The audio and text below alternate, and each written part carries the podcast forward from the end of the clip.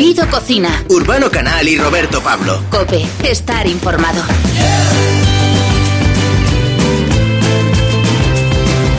Un nuevo programa más de Oído Cocina ya está encima de la mesa. Urbano Canal, ¿qué tal? ¿Qué tal? ¿Cómo estás, Roberto? Pues desde aquí vamos a proponeros una cosa muy interesante. Vamos a proponeros las carnes silvestres, también conocidas como las carnes de caza. La caza, hoy en la mesa de Oído Cocina. Muy bien, pues también encima de la mesa de Oído Cocina tenemos un tocata de los de siempre que suena con la música muy alta de el nuevo trabajo, o por lo menos el anticipo del nuevo trabajo de Juancho, de Ruli, de Gervás, de Sidecars. Sidecars. Bueno, pues vamos a disfrutar con ellos, con la música, y a ver qué es lo que más les gusta en la cocina a estos muchachos. Y finalmente, como hemos hablado de carne de caza, pues nos hemos tenido que acercar a uno de los templos de la gastronomía de este tipo, que está en Tierra de Campos, que se llama el restaurante Lera, en Castroverde de Campos. Allí nos van a hacer una receta para chuparse los dedos de lomo de corzo. ¿Qué bueno, te parece? Me parece muy bien, porque con esos deditos, eh, después recordamos que se pueden meter en las redes sociales y poner un like, seguirnos, eh, compartirnos, salsa, ¿no? Ahí está, estamos siempre en las redes sociales como Oído Cocina COPE. Perfecto, estamos en Instagram, en Facebook, en Twitter, podéis seguirnos y ver todas nuestras aventuras, aunque sea desde casa. ¡Vamos a ello! Oído Cocina, Urbano Canal y Roberto Pablo. COPE, estar informado.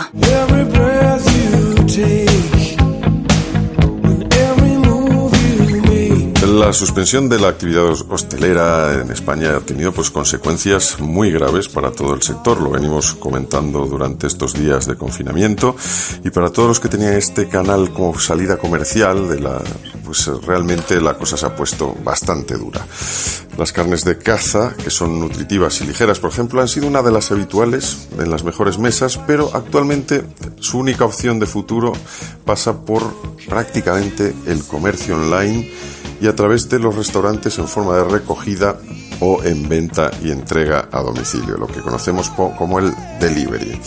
El COVID, en este sentido, ha reducido las salidas comerciales de las carnes de caza hasta un noventa y nueve por ciento, ya que van destinadas fundamentalmente pues a la hostelería.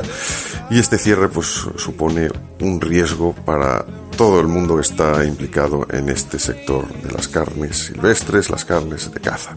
Javier Chozas es embajador del Programa Europeo de las Carnes de Caza Silvestres. Él también es hostelero y director de una escuela en Toledo, así que es bastante aficionado a la, al tema de las carnes silvestres, o sea, esas carnes que vamos a, de las que vamos a tratar hoy en Oído Cocina. Javier Chozas, ¿cómo estás?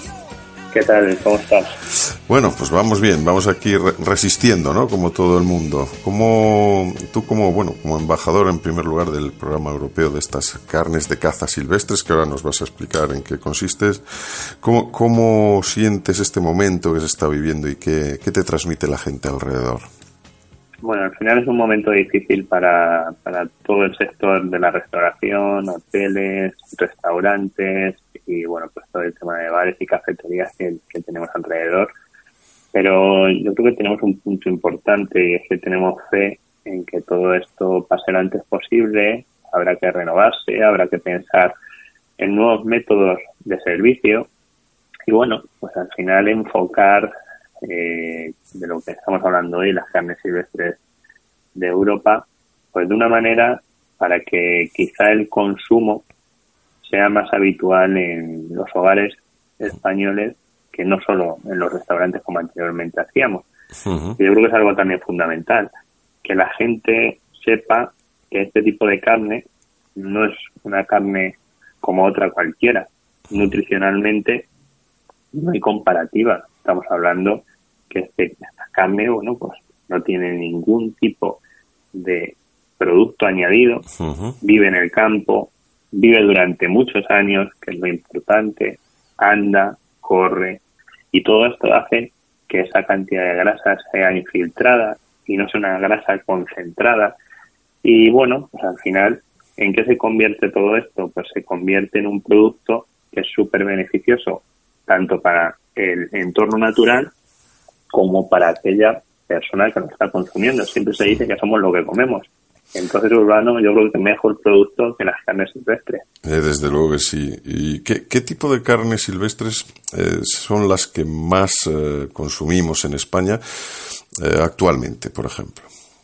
Mira, un dato curioso antes de hablar de las ¿Sí? carnes que más consumimos, es que en España solo se consume el veinte por ciento del total de la carne que realmente producimos. Eso es algo como estar regalando nuestro mejor producto sí. a otros lugares, porque el ochenta por ciento sale para afuera. O sea, se exporta un ochenta por ciento de, de la carne menos, silvestre ver, son, producida son, en España. Bueno, pro, producida. Son medidas aproximadas, Está, efectivamente. Este, este, producida, claro, ahora iremos a eso. Sí, pero continúa, por favor, con, el, con lo que estabas diciendo, sí.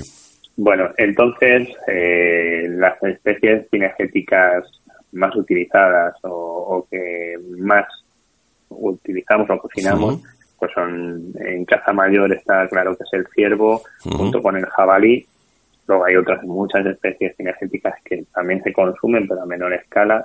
Y bueno, pues la menor siempre está representado por la perdiz, el conejo y alguna especie cinegética más que puede ser algo más secundario, como pues la paloma, la tórtola, la liebre, sí, sí. que tristemente este año de atrás pues bueno se ha visto influido por esa enfermedad y que no se ha podido consumir en sus grandes medidas. Sí, eso para para gran disgusto de mi padre, que la última vez que fuimos a comer alubias con liebre no, no pudimos consumirlas en un en un restaurante de Valladolid, que puedo decir, La Goya, La Goya, que está especializado en ese tipo de, de carnes. Por ejemplo, pues eso, las alubias con liebre es uno de los platos típicos. O las palomas de, bueno, las palomas que también es otra de, que son, normalmente se crían en, en palomares y, y eso, o sea que, que digamos que tenemos distintas formas de, de acceder a este tipo de carne, que es lo que te quería preguntar. ¿Cómo, cómo se trabaja este tipo de carne en España y quiénes son los proveedores? Porque hablamos de, de carnes de caza silvestre, pero no todo se caza. Hay cosas, eh, que hay lugares donde se produce este tipo de carne.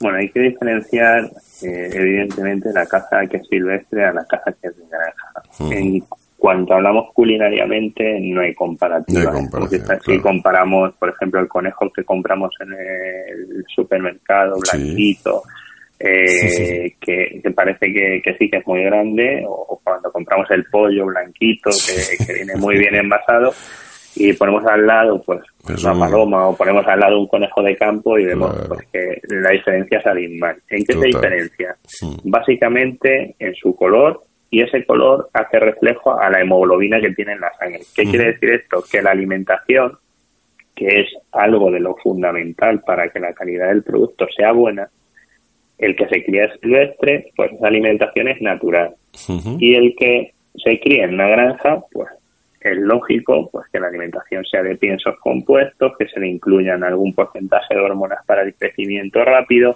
y, bueno, pues una serie de posiblemente algún tipo de medicación en el caso de que pues eso evolucione de una manera más rápida o menos rápida. Uh-huh. Por lo tanto, consejo, que siempre sea silvestre.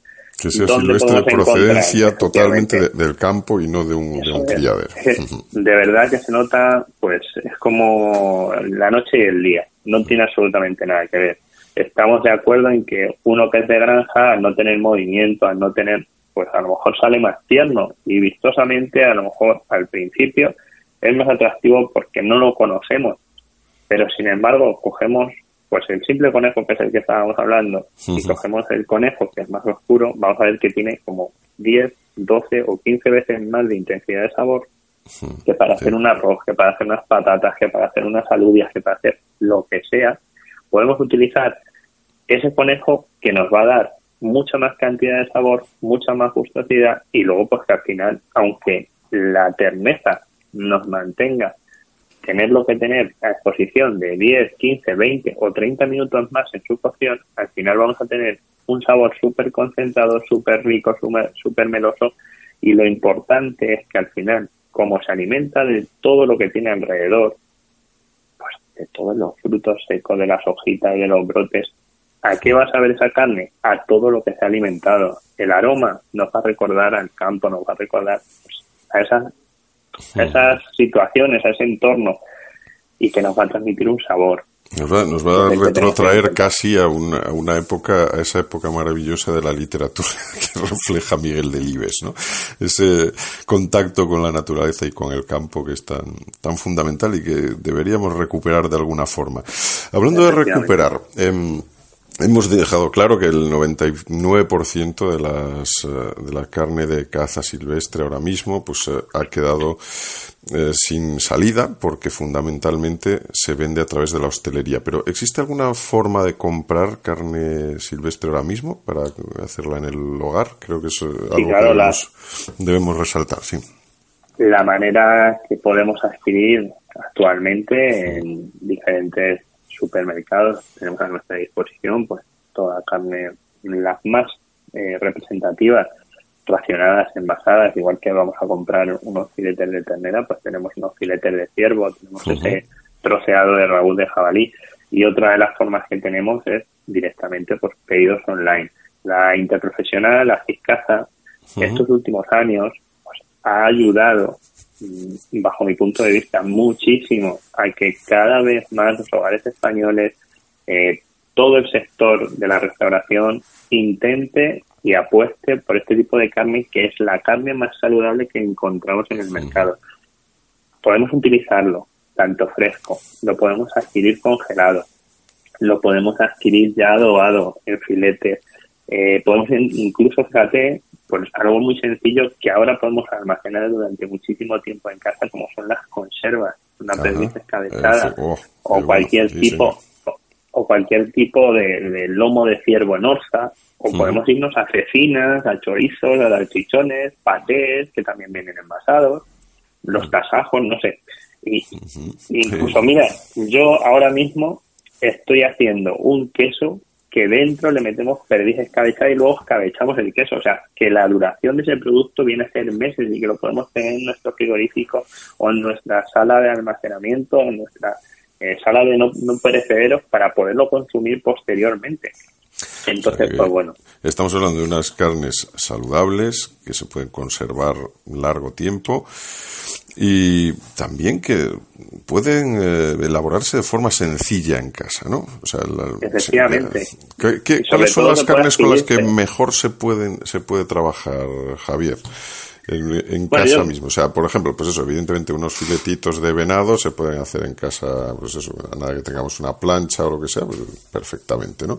Pero bueno, te, me dejo llevar por ti, Javier Chozas, que para eso eres el embajador del Programa Europeo de las Carnes de Caza Silvestres. Bueno, Urbano, yo creo que hay todas las carnes se pueden hacer sin ningún tipo de problema porque no tienen ninguna dificultad, pero mm. sí que es cierto, pues que son unos filetes de pierna de venado, o unos filetes de lomo, o un costillar de jabalí, o vamos a utilizar, uh-huh. es que podemos utilizar cualquier parte, porque es que se adapta, igual que se adapta, pues vamos a hacer unas, unas costillas con patata, bueno, pues vamos a buscar las costillas de jabalí, vamos a hacer eh, un lomo asado mmm, directamente con sus costillas, tipo corte francés, uh-huh. en nuestro horno, macerado o marinado previamente, porque es algo importante. También podemos jugar con esa marinada donde le vayamos a personalizar su sabor.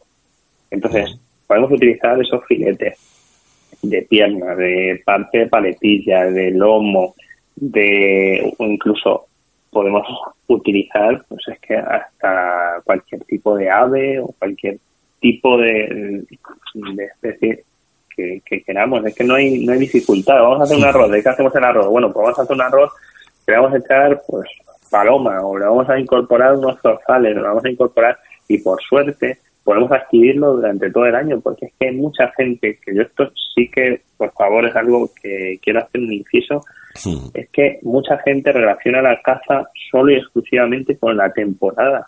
Toda que hay casa, claro, sí. Entonces, sí. la temporada la temporada es para hacer esas capturas y que las cárnicas las procesen y las almacenen, pero nosotros tenemos carne silvestre de caza durante todo el año. Durante todo el es año porque se importante. Puede conservar, efectivamente. Efectivamente, entonces uh-huh. congelada mantiene todas sus propiedades intactas y la podemos pedir, la vamos a recibir en casa.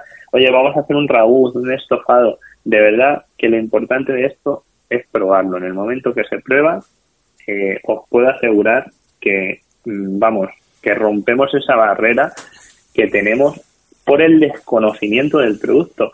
Y es lo que vamos muchas veces y lo que peleamos, que vemos una pechuguita de pollo muy blanquita, muy... pero ¿qué sabor tiene? ¿Qué propiedades nutricionales nos transmite?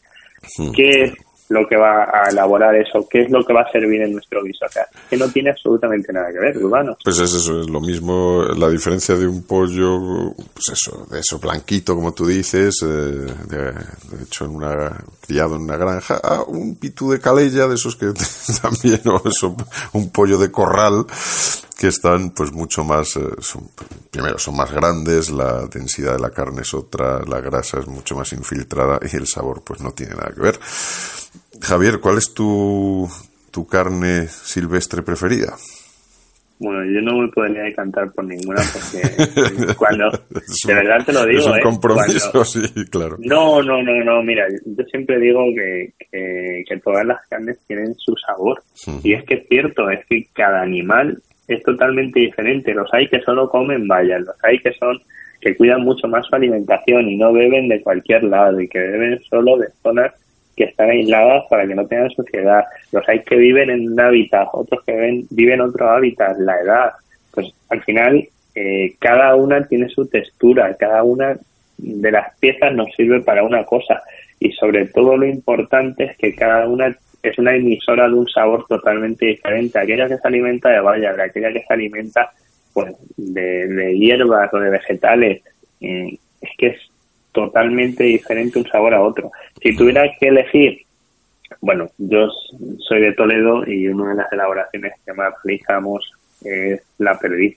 La perdiz. Pero para mí el ciervo pues es otro de los grandes y es otro de los que consumimos en, en nuestra carta, nunca falta en todo el año, ¿eh? Y esto lo tengo que decir porque es algo importante, no falta nunca ni el ciervo, ni el jabalí, ni la perdiz. Que luego vamos incluyendo, bueno, pues vamos ahora, eh, comenzará la temporada del corzo, pues incorporamos corzo, eliminamos. Yo la verdad que me gusta mucho, mucho, mucho, eh, pues no solo potenciar, sino que transmitir, pues que los sabores que tiene este tipo de carne, pues, pues no la tiene ninguna. La carne silvestre eh, de caza que tenemos en España no la tienen en otros lugares hmm. y tenemos que aprovecharla porque... tanto en casa comiendo todos los días, que igual que hacemos un filete, como decía antes, de ternera, de pollo, de ¿por qué no hacer un filete de ciervo? Sí, o sea, claro. Es que las sí. propiedades que tiene son mucho mejores. Y lo que decíamos, mira, que lo voy a recalcar y recalcar, la calidad de cualquier carne, me da lo mismo la que sea, viene marcada por la forma de vida que haya llevado, sí. en este caso está en libertad, y su alimentación. Totalmente natural, sin hormonas, sin ningún tipo de problema sanitario y sobre todo con un seguimiento mucho más exhaustivo que posiblemente otro tipo de carnes que directamente pasan por la zona eh, en la cual se evalúa y después se sacrifica y un periodo y se vende. Pues esta tiene más control todavía. Más, más seguridad alimentaria. Es, es seguro, es rico y una vez más, eh, Javier Chozas, decir que, claro, en la variedad está el gusto, y claro, la variedad que tenemos de alimentos en nuestro país probablemente está muy fuera del alcance del resto, de, por lo menos de Europa. O sea, estamos en un sitio privilegiado y tenemos esa variedad que te debemos aprovechar. Efectivamente. Javier Chozas, embajador del Programa Europeo de las Carnes de Caza Silvestre, que también es hostelero. Y al que ¿Dónde podemos visitarte, por cierto, en Toledo? Bueno, eh, estamos en la Escuela de Hostelería Toledo y luego tenemos una finca, sí. bueno, tenemos varias fincas de evento, una en Sonseca, que es Hácera, ah. y, y bueno, pues en Toledo también tenemos una finca donde realizamos eventos concertados también para, para gran cantidad de invitados. Entonces, pues bueno... Mmm, tienen todas nuestras bondades y toda, todas sí, sí. nuestras casas abiertas para que vengan a probar estos productos y sobre todo algo importante que en estos momentos creo que hay que arrimar todos el hombro para que las carnes silvestres de Europa se mantengan, se sigan consumiendo y de hecho se consuman en más cantidad en lo que es nuestra, nuestra franja limítrofe. Por supuesto que sí, Javier Chozas, un placer, muchas gracias y nos vemos, a ver si es posible, delante de algún un estofado, un civet de, de ciervo o un poquito de, de esa, esas perdices tan estupendas, escabechadas, que seguro que, que podemos consumir en cualquier parte de, de Toledo, de Castilla y León y de toda España. Muchas gracias. Os mandaré, os mandaré algo, un abrazo muy fuerte. un, abrazo, un abrazo fuerte. Oído Cocina, Urbano Canal y Roberto Pablo. COPE, estar informado.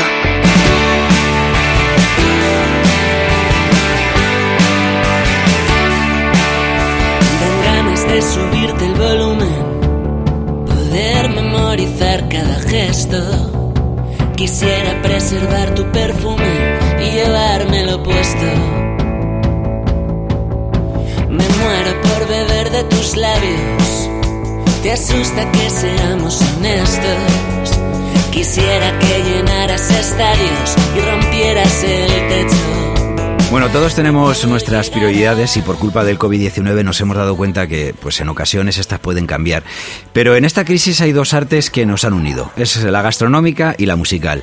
Y eso es lo que llevamos haciendo ya un par de años en este programa. Saborear las canciones y afinar las recetas. Hoy nos acompaña en Oído Cocina Juancho y, y Gervás, Gervás de Sidecars. Muy buenas, chicos, ¿cómo estáis? Hola. Muy bien, ¿cómo estamos? Pues eh, bien alimentados en todos los sentidos, musicalmente y gastronómicamente, que es lo que buscamos siempre. eh, Mundo Imperfecto es como se llama el sencillo que, que nos adelanta vuestro próximo trabajo, con la que está cayendo ahora. eh, son muy importantes los tiempos. ¿Cuándo surgió esta canción? ¿Cómo nació? Mm, bueno, la verdad que esta canción es de las primeras que... de la tanda primera que escribí para, para este disco. Es una casualidad absoluta. Cuando terminamos de cuando estábamos terminando de grabar, digamos, la parte de tocata todos juntos, antes de mezclar y todo, ahí decidimos eh, sacar Mundo Imperfecto porque nos parecía que, que representa bien el nuevo disco, y de hecho la hemos puesto para abrir el disco también. Pero de repente ha ocurrido todo esto que nadie se esperaba y, y parece que está hecho al pelo, tanto la canción como el vídeo, que no lo hemos sacado todavía, pero parece que está hecho a propósito, que era para este momento, y, y ya te digo yo que ha sido una casualidad. Sí, sí, bueno, de, de, ello, de ello vamos a ir a, hablando. Eh, Juancho y Gervás, eh, eh, solo nos falta Ruli para tener todas las piezas de Sidecars. Eh, para vosotros, ¿qué está suponiendo todo esto que estamos viviendo? Bueno, yo... siento que es una parte de, de ahora de aprender entre todos a, a lidiar con un problema común y aplicarse un poco eh, solidariamente y empáticamente para, para poder seguir avanzando como sociedad y aprender de nuestros errores de cara a forjar un futuro mejor. Claro, estaría bien, estaría bien que sacáramos de esto. Se habla de muchas cosas que, que se supone que van a salir buenas o, o malas después de esto, y creo que en el fondo nadie lo sabe, pero creo que lo que dice Gervás es muy interesante, la, el, que, que todo el mundo esté trabajando y eh, remando en una misma dirección para algo. Es, es importante que se nos quede de cara a, a remar en la misma dirección con el planeta y con muchas cosas que nos cargamos todos y que solo hay unos cuantos que se preocupan en salvar, ¿no? Oye, y hay quien dice que, que se crea que la inspiración llega mejor en el desamor. ¿Preferís un mundo imperfecto o, o tendéis a la perfección? Yo creo que somos anti-perfección nosotros. eh, de hecho, bueno, no... no nosotros somos unos chavales que empezaron a tocar juntos y que nunca nunca hemos llegado a ser grandísimos músicos. Somos somos músicos, o sea, Sidecars suena Sidecars por lo que somos, y si tocáramos mucho mejor sonaría otra cosa. Entonces creo que la imperfección forma parte de nuestra nuestro sello. En los discos no está todo como en muchos discos que se escucha ahora, ¿no? Que está todo muy procesado y todo muy al tempo y perfectamente afinado todo y casi pasado por una máquina, y sin el casi. Creo que en nuestro caso esto nos gusta que haya errores, nos gusta que, que las tomas tengan personalidad. Entonces creo que musicalmente preferimos la imperfección, sin duda. Vale. Eh, ya sé que las canciones, eh, una vez que son liberadas por sus creadores, en este caso vosotros, cada uno la puede abrazar como quiera, pero eh, Mundo Imperfecto tiene partes que, como decíamos, parecen eslóganes que, que parecen hechos a medida del momento, ¿no? O sea, yo estaba mirando casi nada más empezar ahí, ¿no? Pues uno de los de las estrofas dice: quisiera que llenaras estadios y rompieras el techo. Lo de llenar estadios creo que va para largo. Y todo llegara, si no le metes prisa al tiempo. Es otra cosa que parece que todos ahora de repente, o sea, y, y quizá donde hemos llegado es por de, tener demasiadas prisas en el tiempo, ¿no? Y aguantas lo que aguante el, el cuerpo. Si esperas, nunca habrá un momento perfecto. Eh, ¿Soñáis con eso, con llenar estadios, teatros, salas de conciertos? ¿Tenéis prisa? ¿Va, va a aguantar el cuerpo? Bueno, prisa nunca hemos tenido, eso eh, es algo, una premisa también en Sidecars, eh, ir poco a poco, ir degustando cada momento, igual que en las comidas. Y bueno, creemos que es nuestra forma de vida eh, y de hacer las cosas bien. Si, si tomas las cosas con mucha premura, muchas veces no salen todo lo bien que quisieras. Y esta es una forma en la que podemos poner nuestra impronta eh, sin necesidad de presiones ni nada. Mm-hmm. En cada estrofa no hay que buscar mucho, como digo, para encontrar un mensaje que podría ser dedicado al momento que vivimos. Eh, quizás sin saberlo habéis creado una canción de esas que al final son eternas. Digo porque si no hubiera pasado nada también tendría cientos de significados. Pues ojalá, la verdad que esa es la, esa es la magia, ¿no?, de la música y de las canciones, que uno escribe una canción en su casa, en gallumbos, hablando de una preocupación que tiene. Y resulta que, que eso pasa a ser la preocupación de mucha gente, cada uno la suya, ¿no? Lo le, se interpreta de, de muchas maneras. Creo que esa es la, la, la, la gracia de, de la música. Uh-huh. Bueno, pero vamos, yo realmente lo escribí, o sea, desde mi punto de vista, o el, o el original, eh, es una canción que habla, sobre todo me he dado cuenta con el tiempo, que habla de perseverancia y, uh-huh, y estás de, de alguna manera dando un empujón a alguien que tienes cerca y diciendo: oye, que si te lo propones puedes conseguirlo todo. Da miedo disfrutar lo prohibido, rendidos por la causa y efecto. Tendrías que olvidar lo perdido y bailarle al silencio. Es hora de ir abriendo camino. Es lícito soñarlo despierto. El día que te sobren motivos y le pierdas respeto, no apagues esa luz prendida, ni cedas al tercer intento. Bienvenida al escuadrón suicida, bienvenida a este mundo imperfecto. No hace falta relamer la... Bueno, que no solo de música vive el hombre, ¿eh? Es momento de adentrarnos en vuestros gustos culinarios. A ver, empezamos por ti, Juancho. ¿Se, se os podría, se te podría conquistar por el estómago? Uf, muy probablemente. Lo, el problema es que yo soy muy cocinillas. Me gusta mucho cocinar, me relaja mucho y me sienta muy bien a la cabeza. Entonces, el problema puede venir en la guerra por el poder de la cocina. A mí me gusta, se me puede conquistar con un buen plato, seguro, pero, me, pero siempre voy a querer hacerlo yo. ¿Gervás? Sí, bueno, eh, so, ahí nos parecemos bastante también. Con el tiempo nos hemos afinado mucho en el gourmetismo y, y siempre nos hemos considerado bastante sibaritas. Le hemos puesto notas hasta menús del día de gasolineras. Y bueno, eh, se nos, por supuesto que se nos conquista por el estómago. Y bueno, es que es otro placer de la vida y si está bien hecho es algo que enamora sin duda. Vale, cuando a, est- a Ruli más todavía, ¿eh? A Ruli más, vale. Cuando estéis de gira, eh, por ejemplo, ¿qué sitio visitaríais? ¿Iríais a dar un concierto solo por tener que hacer el viaje y parar en una gasolinera? Bueno, nos encanta, por ejemplo, hay una zona en Galicia donde ya siempre es obligatorio, si vamos hacia Pontevedra o hacia Santiago, pararnos en el Churrasco a Capela a darnos un homenaje de Porco Galego y de Churrasco. Oh. Que pilla, en realidad es como al lado de una gasolinera también, una carretera, y, y es un punto... Sí, que no es ningún sitio, que no es ningún sitio de lujo, de lujo, ¿eh? Que es como... Claro. Es un auténtico bar gallego así, en el que tienen como las raciones del día que nos vuelve locos. Vale. Eh, ¿cuál es eh, tu plato fa- favorito, Juancho? Mi plato favorito, ¿eh? Uh-huh. Eh, joder, qué difícil. Mm, Yo creo que, bueno, voy a, voy a mantener el que ha sido mi plato favorito desde que era pequeñito. Hacía mucho que no lo pensaba, pero son los canelones de mi madre. Vale, ¿y qué tienen? ¿Qué ingredientes tienen?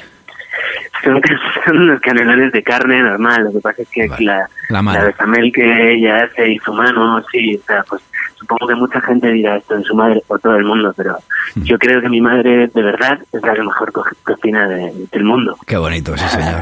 ¿Y tú, Gervás?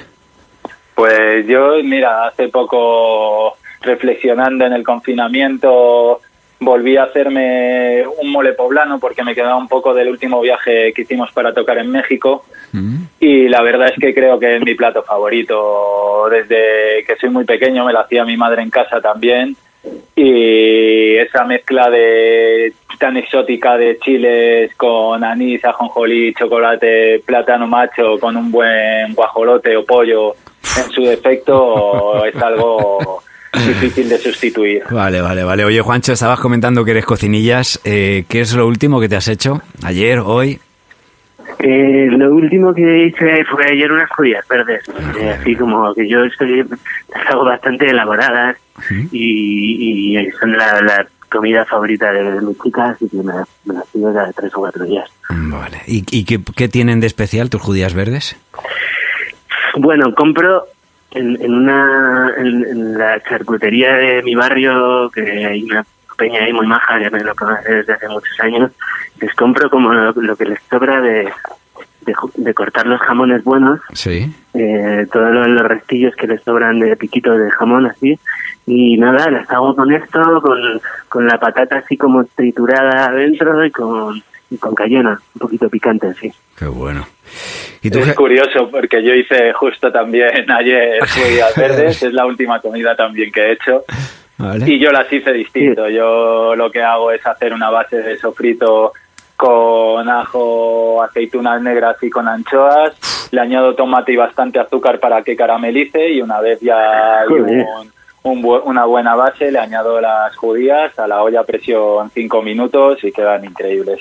Bueno, pero vosotros no sois cocinillas, vosotros sois, vamos, o sea, el día que queráis dejar la música y dedicaros a, a la gastronomía, podréis montar un restaurante y llevarlo perfectamente, porque... ¿Sabes qué pasa? Que son muchos años, muchos, de, de restaurantes de carretera, eh, y sobre todo muchísimos en los que no teníamos ni un puto duro y hemos comido, yo creo que probablemente nos hemos hecho el tour de los peores restaurantes de España. Y cada vez que volvíamos a casa teníamos ganas de, de comer bien. Y hemos aprendido a cocinar a la fuerza, entre eso y nuestras mamis. Claro. Son muy cocineras. Sí, sí. Mm. Aparte que siempre el aprender de los errores es muy educativo y enriquecedor. Y creo que eso nos ha pasado durante mucha, mucha parte de nuestra vida en carretera. ¿Y hay algún plato que coincidáis? O sea, imaginaros, pues eso, estamos hablando ahora de, de parar en diferentes restaurantes de, de carretera, que hay que decir que algunos pueden tener mala fama, pero la mayoría de ellos, o sea, primero son eh, muy económicos y luego dan un buen menú, menú variado, bastante bien curradito. ¿Hay algo que alguna vez, no sé, sois estáis ahí los tres, os sentáis, de repente paráis y que soláis coincidir, que, que no sé, la pasta, las verduras, la carne, hay algo que normalmente cuando diga uno, tal, venga, pues a mí también, a mí también, o cada uno tenéis gustos muy diferentes? La verdad es que tenemos que esperar siempre a que uno decida, ¿no?, que ha pedido para valorar si te pides lo mismo o no, y solemos pedir bastante parecido, ¿no? Nos, yo, yo tengo yo... que decir que normalmente hay... hay... Los tres de la banda, como Sergio Valderrita o, o como Alex Tapia, el ingeniero, que siempre esperan a ver qué pide Gervás, porque Gervás es, tiene como muy buen gusto y, y sabe qué pedir en cada ciudad, en cada pueblo. Qué bien. Entonces hay gran parte de la peña que se espera a ver qué pide Gervás. Qué bueno. Y yo soy uno de ellos a veces, la verdad. Fíjate. Pero porque siempre estoy con, con el darle la vuelta al razonamiento, de en plan, vale, estamos ahora, es interior, en la montaña, aquí hay frutales de tal tipo o verduras de tal tipo, vamos a por este plato que creo que, que se puede fallar menos que en este otro, y es la base para elegir, en realidad, ¿no? Digo que, que, fíjate, la gastronomía en, en nuestro país es, bueno, es una cultura, ¿no? Es parte de la cultura. Eh, tenemos una variedad infinita, riquísima, y muchos platos, eh, por una pequeña variación, ya cambian de nombre.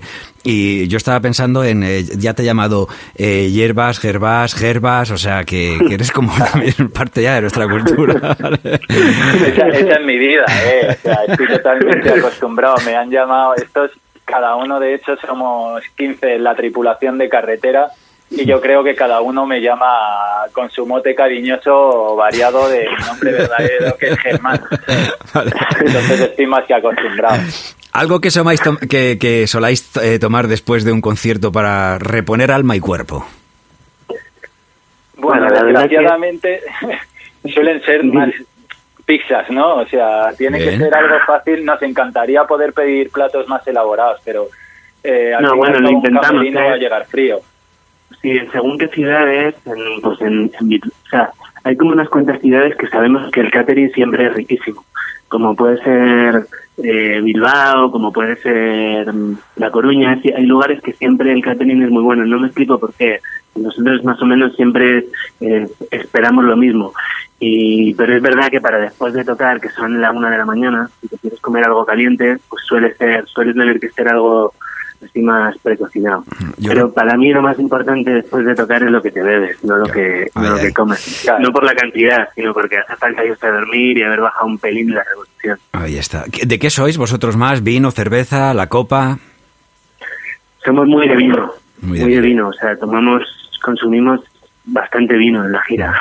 ¿Qué vino recomendáis así para los oyentes de Oído Cocina?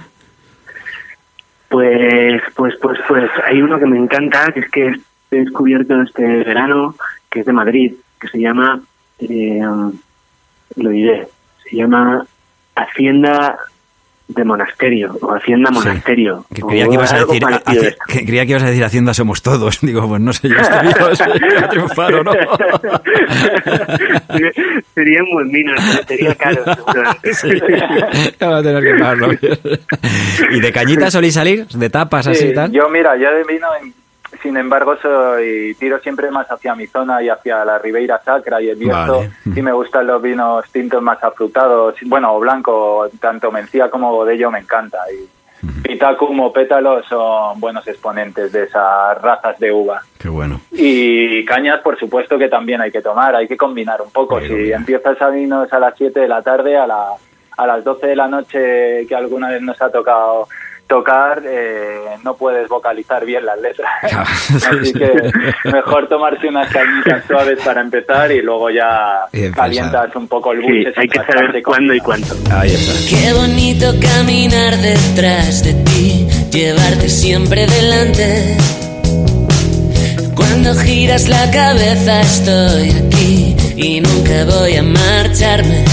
Puede ser que me surjan dudas, puede ser que no esté a la altura, pero siempre me lanzas un cable cuando más necesito enchufarme. Cada vez que me miro al espejo me veo distinto.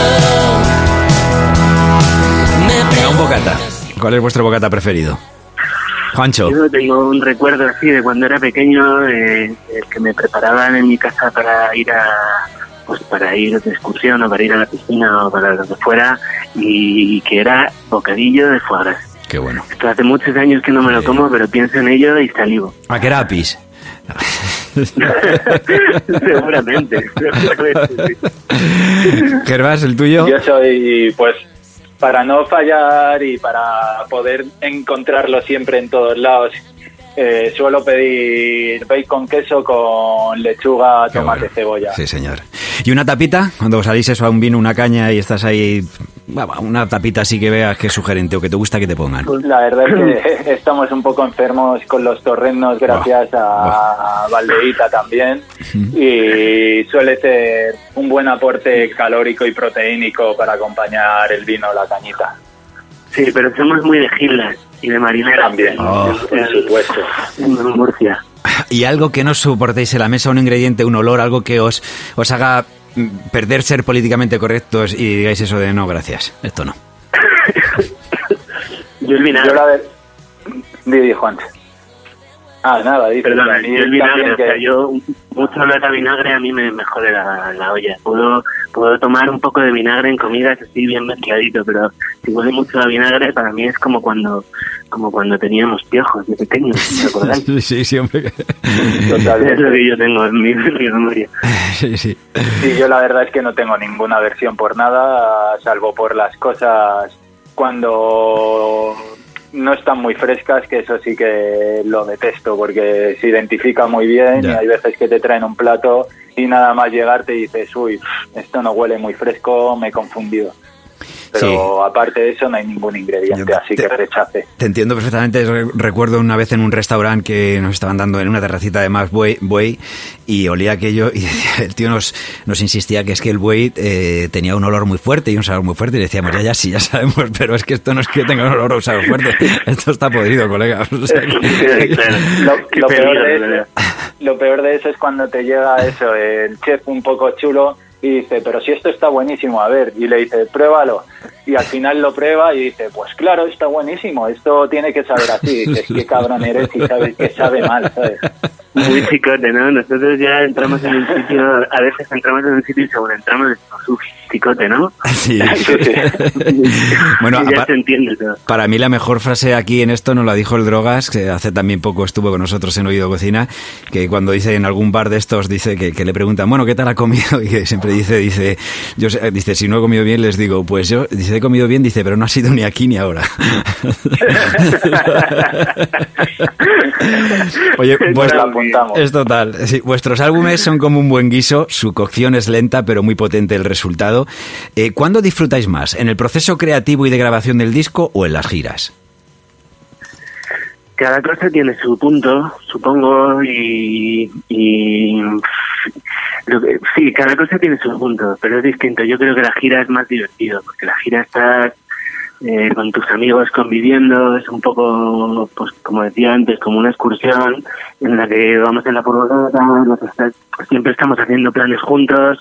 Yo creo que se, lo pasamos mejor cuando estamos de gira, pero el proceso creativo y de grabación con ella en el estudio también es muy divertido. Lo que pasa es que hay, siempre hay un poco más de tensión. Vale. Sí. Aparte que la gira inevitablemente eh, lo que ves es que es la reacción verdadera que tiene el público cara a cara, cosa que durante el proceso creativo es una incertidumbre total hasta que no se hacen del público las canciones.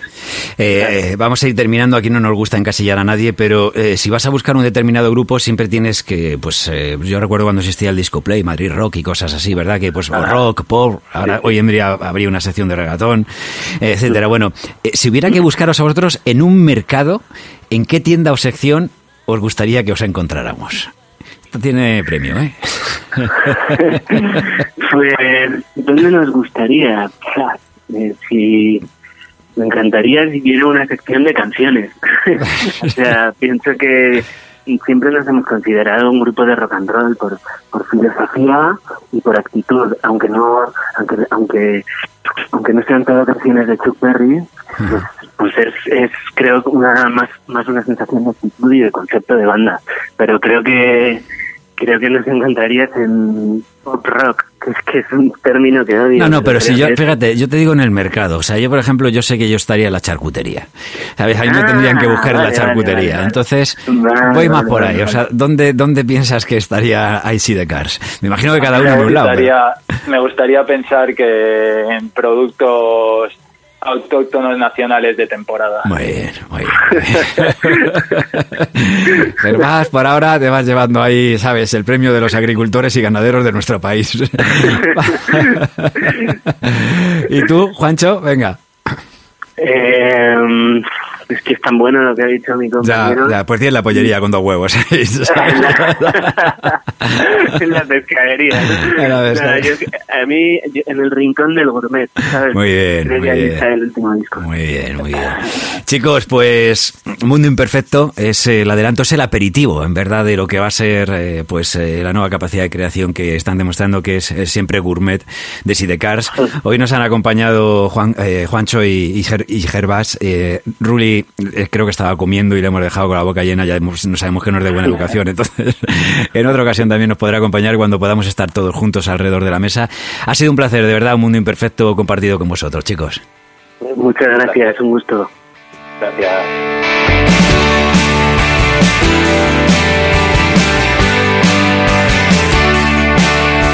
Dan ganas de subirte el volumen, poder memorizar cada gesto.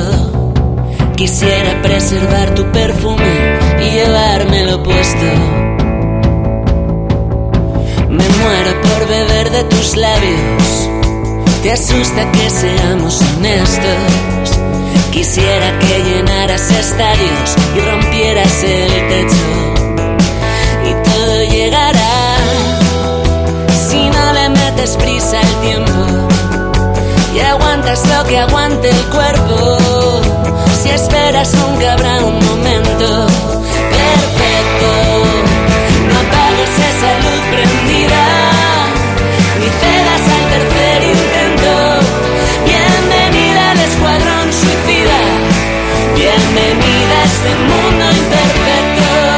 Oído Cocina, Urbano Canal y Roberto Pablo. COPE, estar informado. Nos vamos a acercar hasta Castroverde de Campos, que está en la provincia de, de Zamora, en plena Tierra de Campos, donde saben bastante de este producto y saben tratarlo muy bien.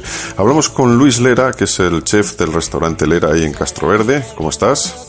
Hola, ¿qué tal? ¿Cómo estáis? ¿Cómo llevamos eso de, de estar encerrados? Porque creo que te pillo en el restaurante, ¿no? Sí, hoy me, hoy me pillé al restaurante porque tenía que hacer aquí un par de cosas y, y bueno, estaba, estaba aquí, pero bueno, yo vivo en la misma en la misma finca que está el restaurante, con lo cual claro, vivo muy cerquita y vivo en el campo, con lo cual el confinamiento lo llevo lo llevo bien. Lo llevo. Se lleva mejor desde el campo, eso estás, eso seguro que mejor que desde Madrid. Bueno, eh, me imagino que ya estaréis, estaréis un poco pensando, ¿no?, en la reapertura y en cómo hacerlo. No sé cómo lo, cómo lo ves tú. Pues sí, eh, ya, bueno, viendo un poco cómo, cómo venía estas últimas semanas, ya nos hemos más o menos puesto una fecha que sería sería el primer fin de semana de julio, si no se tuerce nada, si no volvemos para atrás.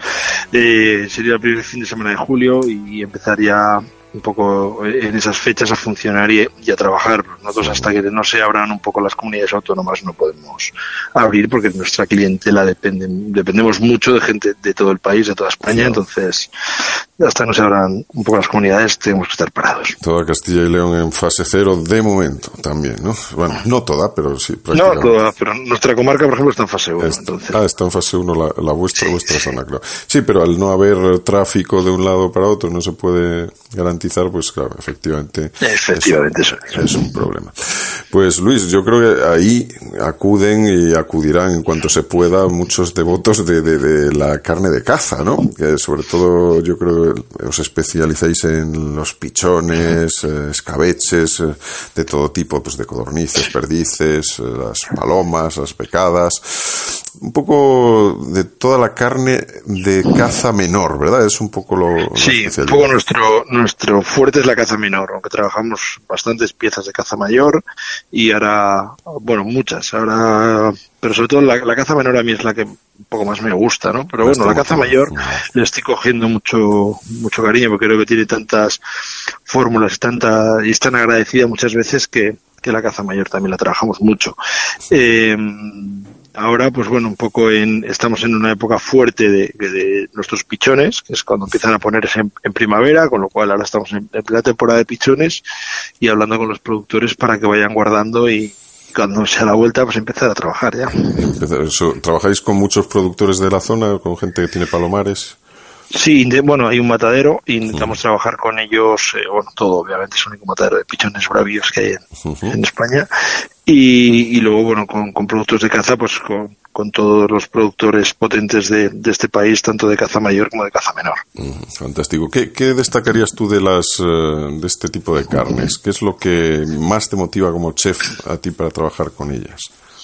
Bueno, a mí eh, la caza me gusta. Eh, También hay un tema cultural, ¿no? Todos los que hemos comido caza desde pequeños, yo soy cazador también, entonces siempre siempre hay un aliciente mayor, ¿no? Siempre hay esa pieza que has abatido, que, que has dado un buen lance, que luego la tienes que tienes que dar una buena muerte, ¿no? Y, sí. y tratarla bien y luego comerla en condiciones. A mí eso me gusta mucho. Siempre las primeras liebres que cazamos con los galgos las comemos los amigos en la bodega y, uh-huh. y creo que eso es algo muy bonito. Eso lo extrapolamos un poco a la, a la mesa del restaurante y, y ¿qué es lo que me gusta de la caza? Pues me gusta sobre todo ese sabor potente, uh-huh. esa dificultad que tiene intrínseca la caza a la hora de, de ponerte a trabajar.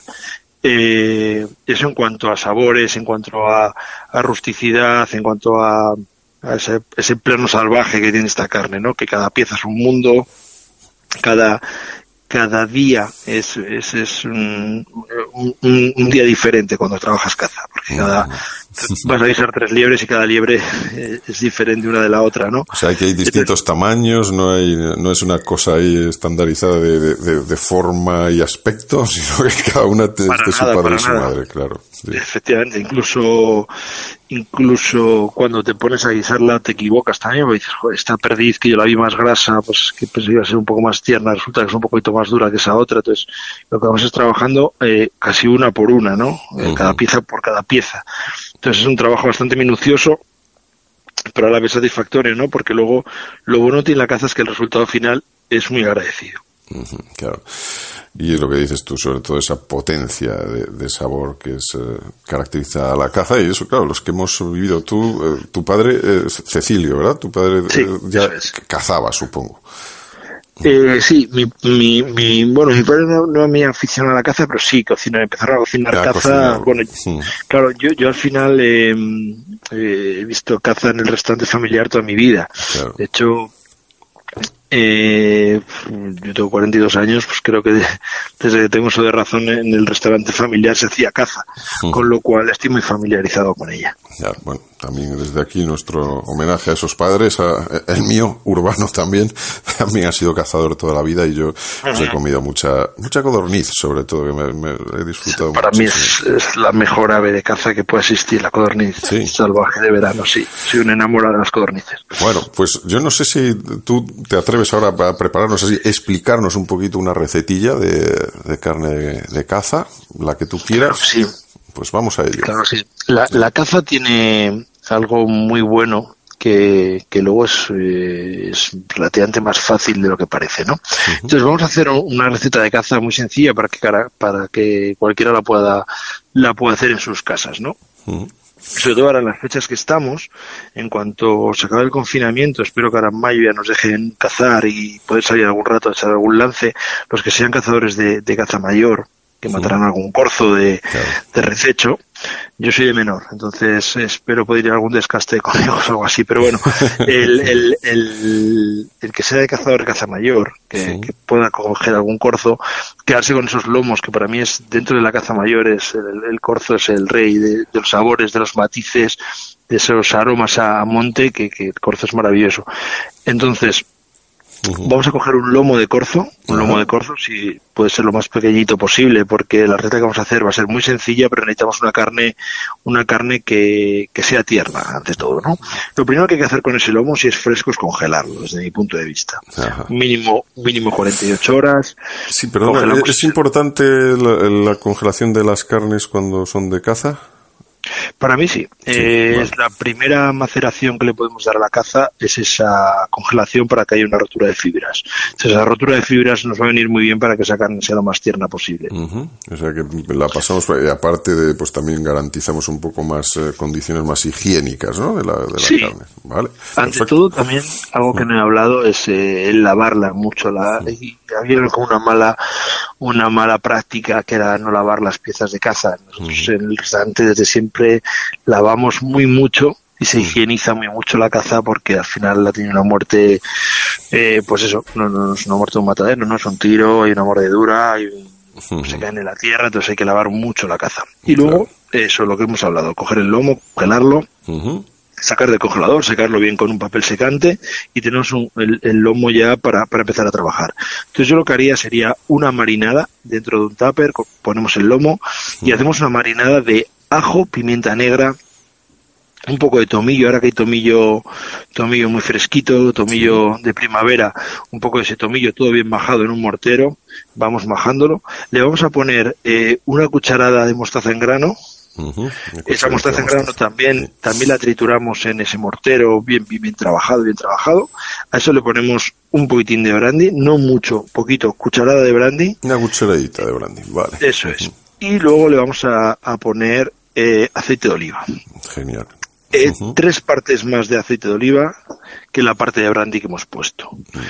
A to- toda esa mezcla, que va a quedar como una especie de, de masa, de, ahí un poquito líquida con el aceite, Con, con la mano vamos a ir untando el lomo del, del corzo. El lomo vamos entero, untando. ¿Verdad? Lo mantenemos entero de momento. Sí, o, o cortado a la mitad, da igual, vale. Dependiendo un poco del tamaño de los frigoríficos de casa y de, también, también. Y, y de los tuppers, ¿no? Bien apuntado. Pero bueno, si lo, lo, lo podemos cortar a la mitad, no hay ningún sí. problema.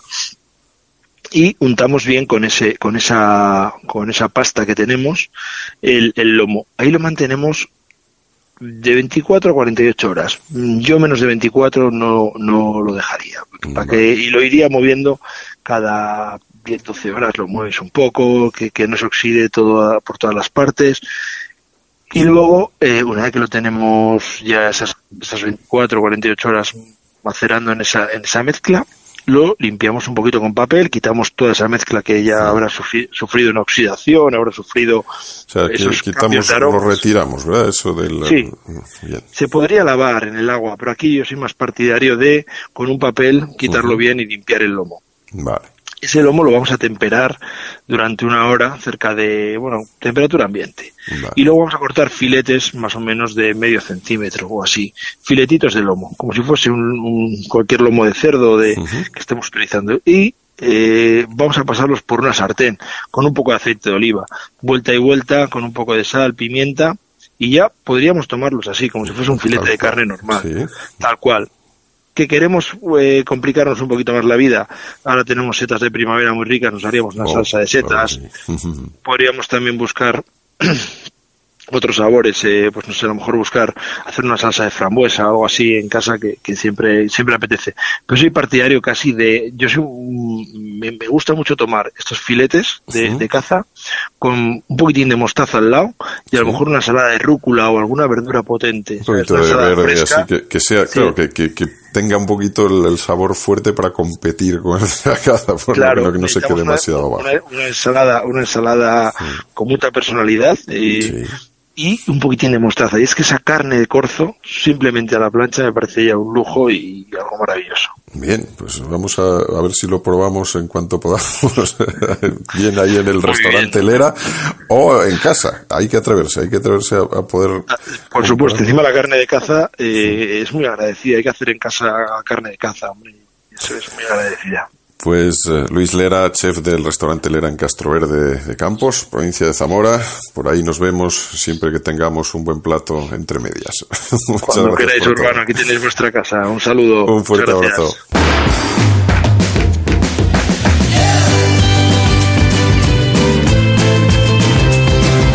Esto ha sido todo por hoy en Oído Cocina. Recuerda que nos puedes seguir en las redes sociales, siempre Oído Cocina COPE, y que sobre todo puedes disfrutar de este que te hemos presentado hoy, de los anteriores y que ya estamos preparando el próximo, ¿verdad, Urbano? Efectivamente, estamos ya preparando el próximo para acompañarte en estos días en que todos, quien más, quien menos, pasamos mucho más por la cocina que lo habitual.